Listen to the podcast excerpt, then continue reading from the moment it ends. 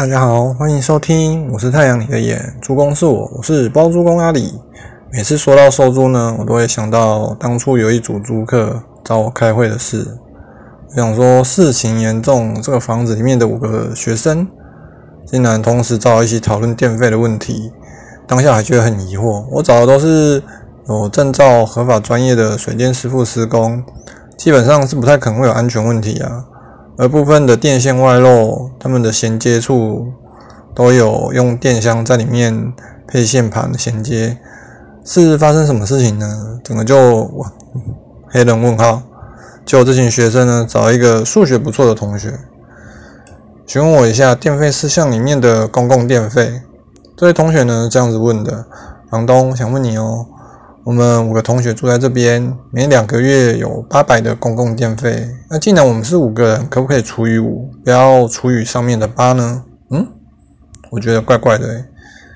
这样子，他们缴的钱是会变多，我是不反对啊。可是这缴的钱是给电力公司，也不是我收。嗯，我觉得应该好好的提醒一下。嗯，同学们，这个。费用的计算其实是电力公司用这整栋楼，然后分算给每个住户的。你们的算法费用会增加哦。而这栋楼总共是有八户，那八户去均摊在那个电梯的费用上面，那不是依照你们的居住人数去计算的。那我好，就这样子，当下所有人沉默了一分钟。真的相信我，超级的尴，超级的尴尬。那这时候呢，另外的同学还是忍不住的，又突然破口问了一句：“可是为什么我们的电费总是这么贵？每次付费都要两千元，五个人均均分。”那我想说，嗯，每两个月一次是两千块，这样除以下来，每个人一个月才两百块啊。那他们都说我们都没有在吹冷气。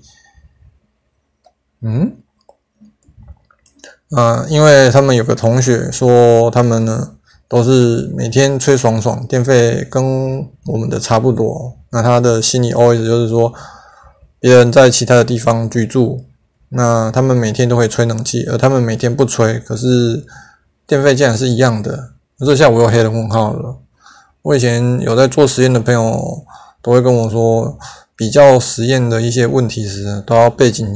的条件尽量的相似，才能够做比较。而他这样子笼统的对我产生的质问呢，我心里在想，这是第一次租房子，那出了问题呢，也不先问一下家人。而我后续呢，真的是解释了非常多。首先呢，是我们租屋市场通常就简单分两种，一个是台湾电力公司计价，那另外一个是房东依照你使用的每度去计算。那一个是电力公司收钱，一个是房东算钱。那通常有争议的当然就是房东算钱了，因为每度的电费从从原本电力公司的三点五块变成房东自己觉得哦，大概是每度五点五六块六点五，看他心情。这些同学呢，跟电力公司缴费，应该反映的是电力公司，而不是我吧？可是后来呢？才得知哦，他们口中说那个另外一个吹爽爽的同学是租到一个很好的透天，那一个人享有一个电表，也就是台湾电力公司的电表。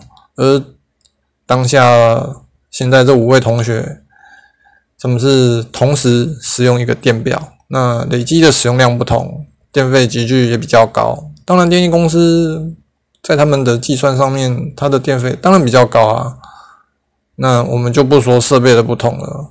不过，我想观众听到这边，应该跟那群同学一样，已经开始放空了，已经诶问号，有点快听不下去了，有听没有懂。所以呢，我就直接拉到结尾，就是哦，我就给他们当初安装师傅的水水电的师傅电话，然后跟附近的水电行的电话。如果还有不放心，可以自己找专业人士或家人来看，我都没有意见。因为以我的立场，现在的状况我们是属于对立的。我在说什么，他们呢可能都会觉得我在说谎。就这样子，同学们还有问题吗？那真的有用电上的问题呢，我只能说可以询问一下电力公司或者是水电行，因为这个地方我没有给你们收费，你们也不是交给我，是交给电力公司。那你们不缴交电力电力公司呢，也可以合法的停止供电。就这样子，我们又沉默了一下子，对，现场又干了。就这样，我也是傻眼，带着疑惑，我错了吗？可是我还是就这样子离开了现场。其实我租的房租真的是当初市价的八折，而且而且还被这样子的怀疑，以为是二房东，所以我日后呢就嗯，还是找专业的代管来处理这些事情。那找他们代管呢，一个最大好处就是他们是属于中立方，当然大家还是会觉得比较偏袒房东啊，可是至少他比较有缓冲的解释机会，可信度也相对比我还高。那每次想到这边，其实都有点无力啊。那我们这次呢，想跟大家分享就是呃，包租公可能遇到的事情。那就感谢各位的收听，我们就下次见啦，拜。